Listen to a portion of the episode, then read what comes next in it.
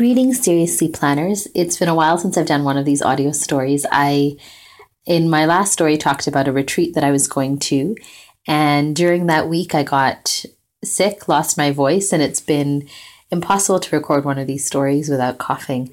So I am back. My voice is back um, for the most part, and I'm excited to record a little story once again. And I'm recording this from Vancouver, uh, which is really exciting. I flew here on New Year's Eve on the 31st of December, and um, it was so beautiful to go from snowy Toronto to bright blue BC skies and to wake up on the 1st of January 2015 in my familiar surroundings, in my old bed, um, with books around me and sounds of breakfast downstairs. And it just seemed like such a wonderful way to start the year. And I think it actually helped me you know become a lot better so um, i'm feeling very grateful for the blessing of starting a new year with family and loved ones uh, around me and it's made me think there have been you know previous episodes talking about this uh, in the past but it's made me being here has made me think about what a home is in the first place uh, toronto and vancouver are very different cities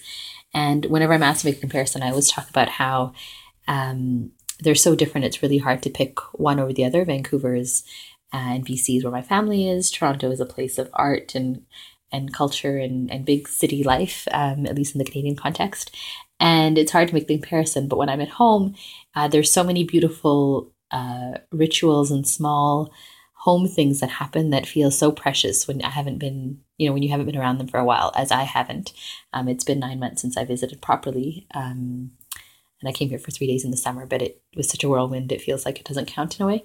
Um, while I'm here, there are things like my dad reading poetry out loud to us in the evening in Urdu, um, hearing my brother tell jokes, uh, seeing everyone get up at prayer times, you know, hearing and seeing the Quran being recited, um, having tea time all together, the sound of the kettle boiling as mugs and tea bags and other items get taken out.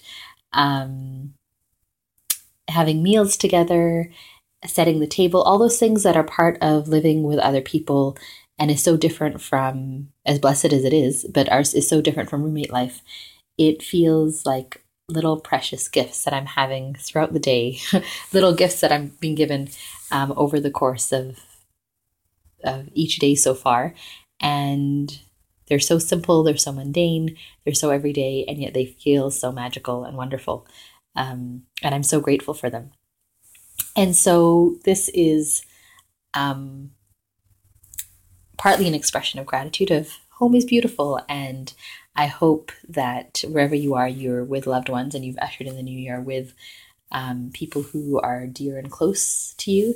And I hope the next year is one of much love, a lot of peace, a lot of contentment, a lot of growing and development and achieving of you know personal goals, professional goals, and a year of much social change.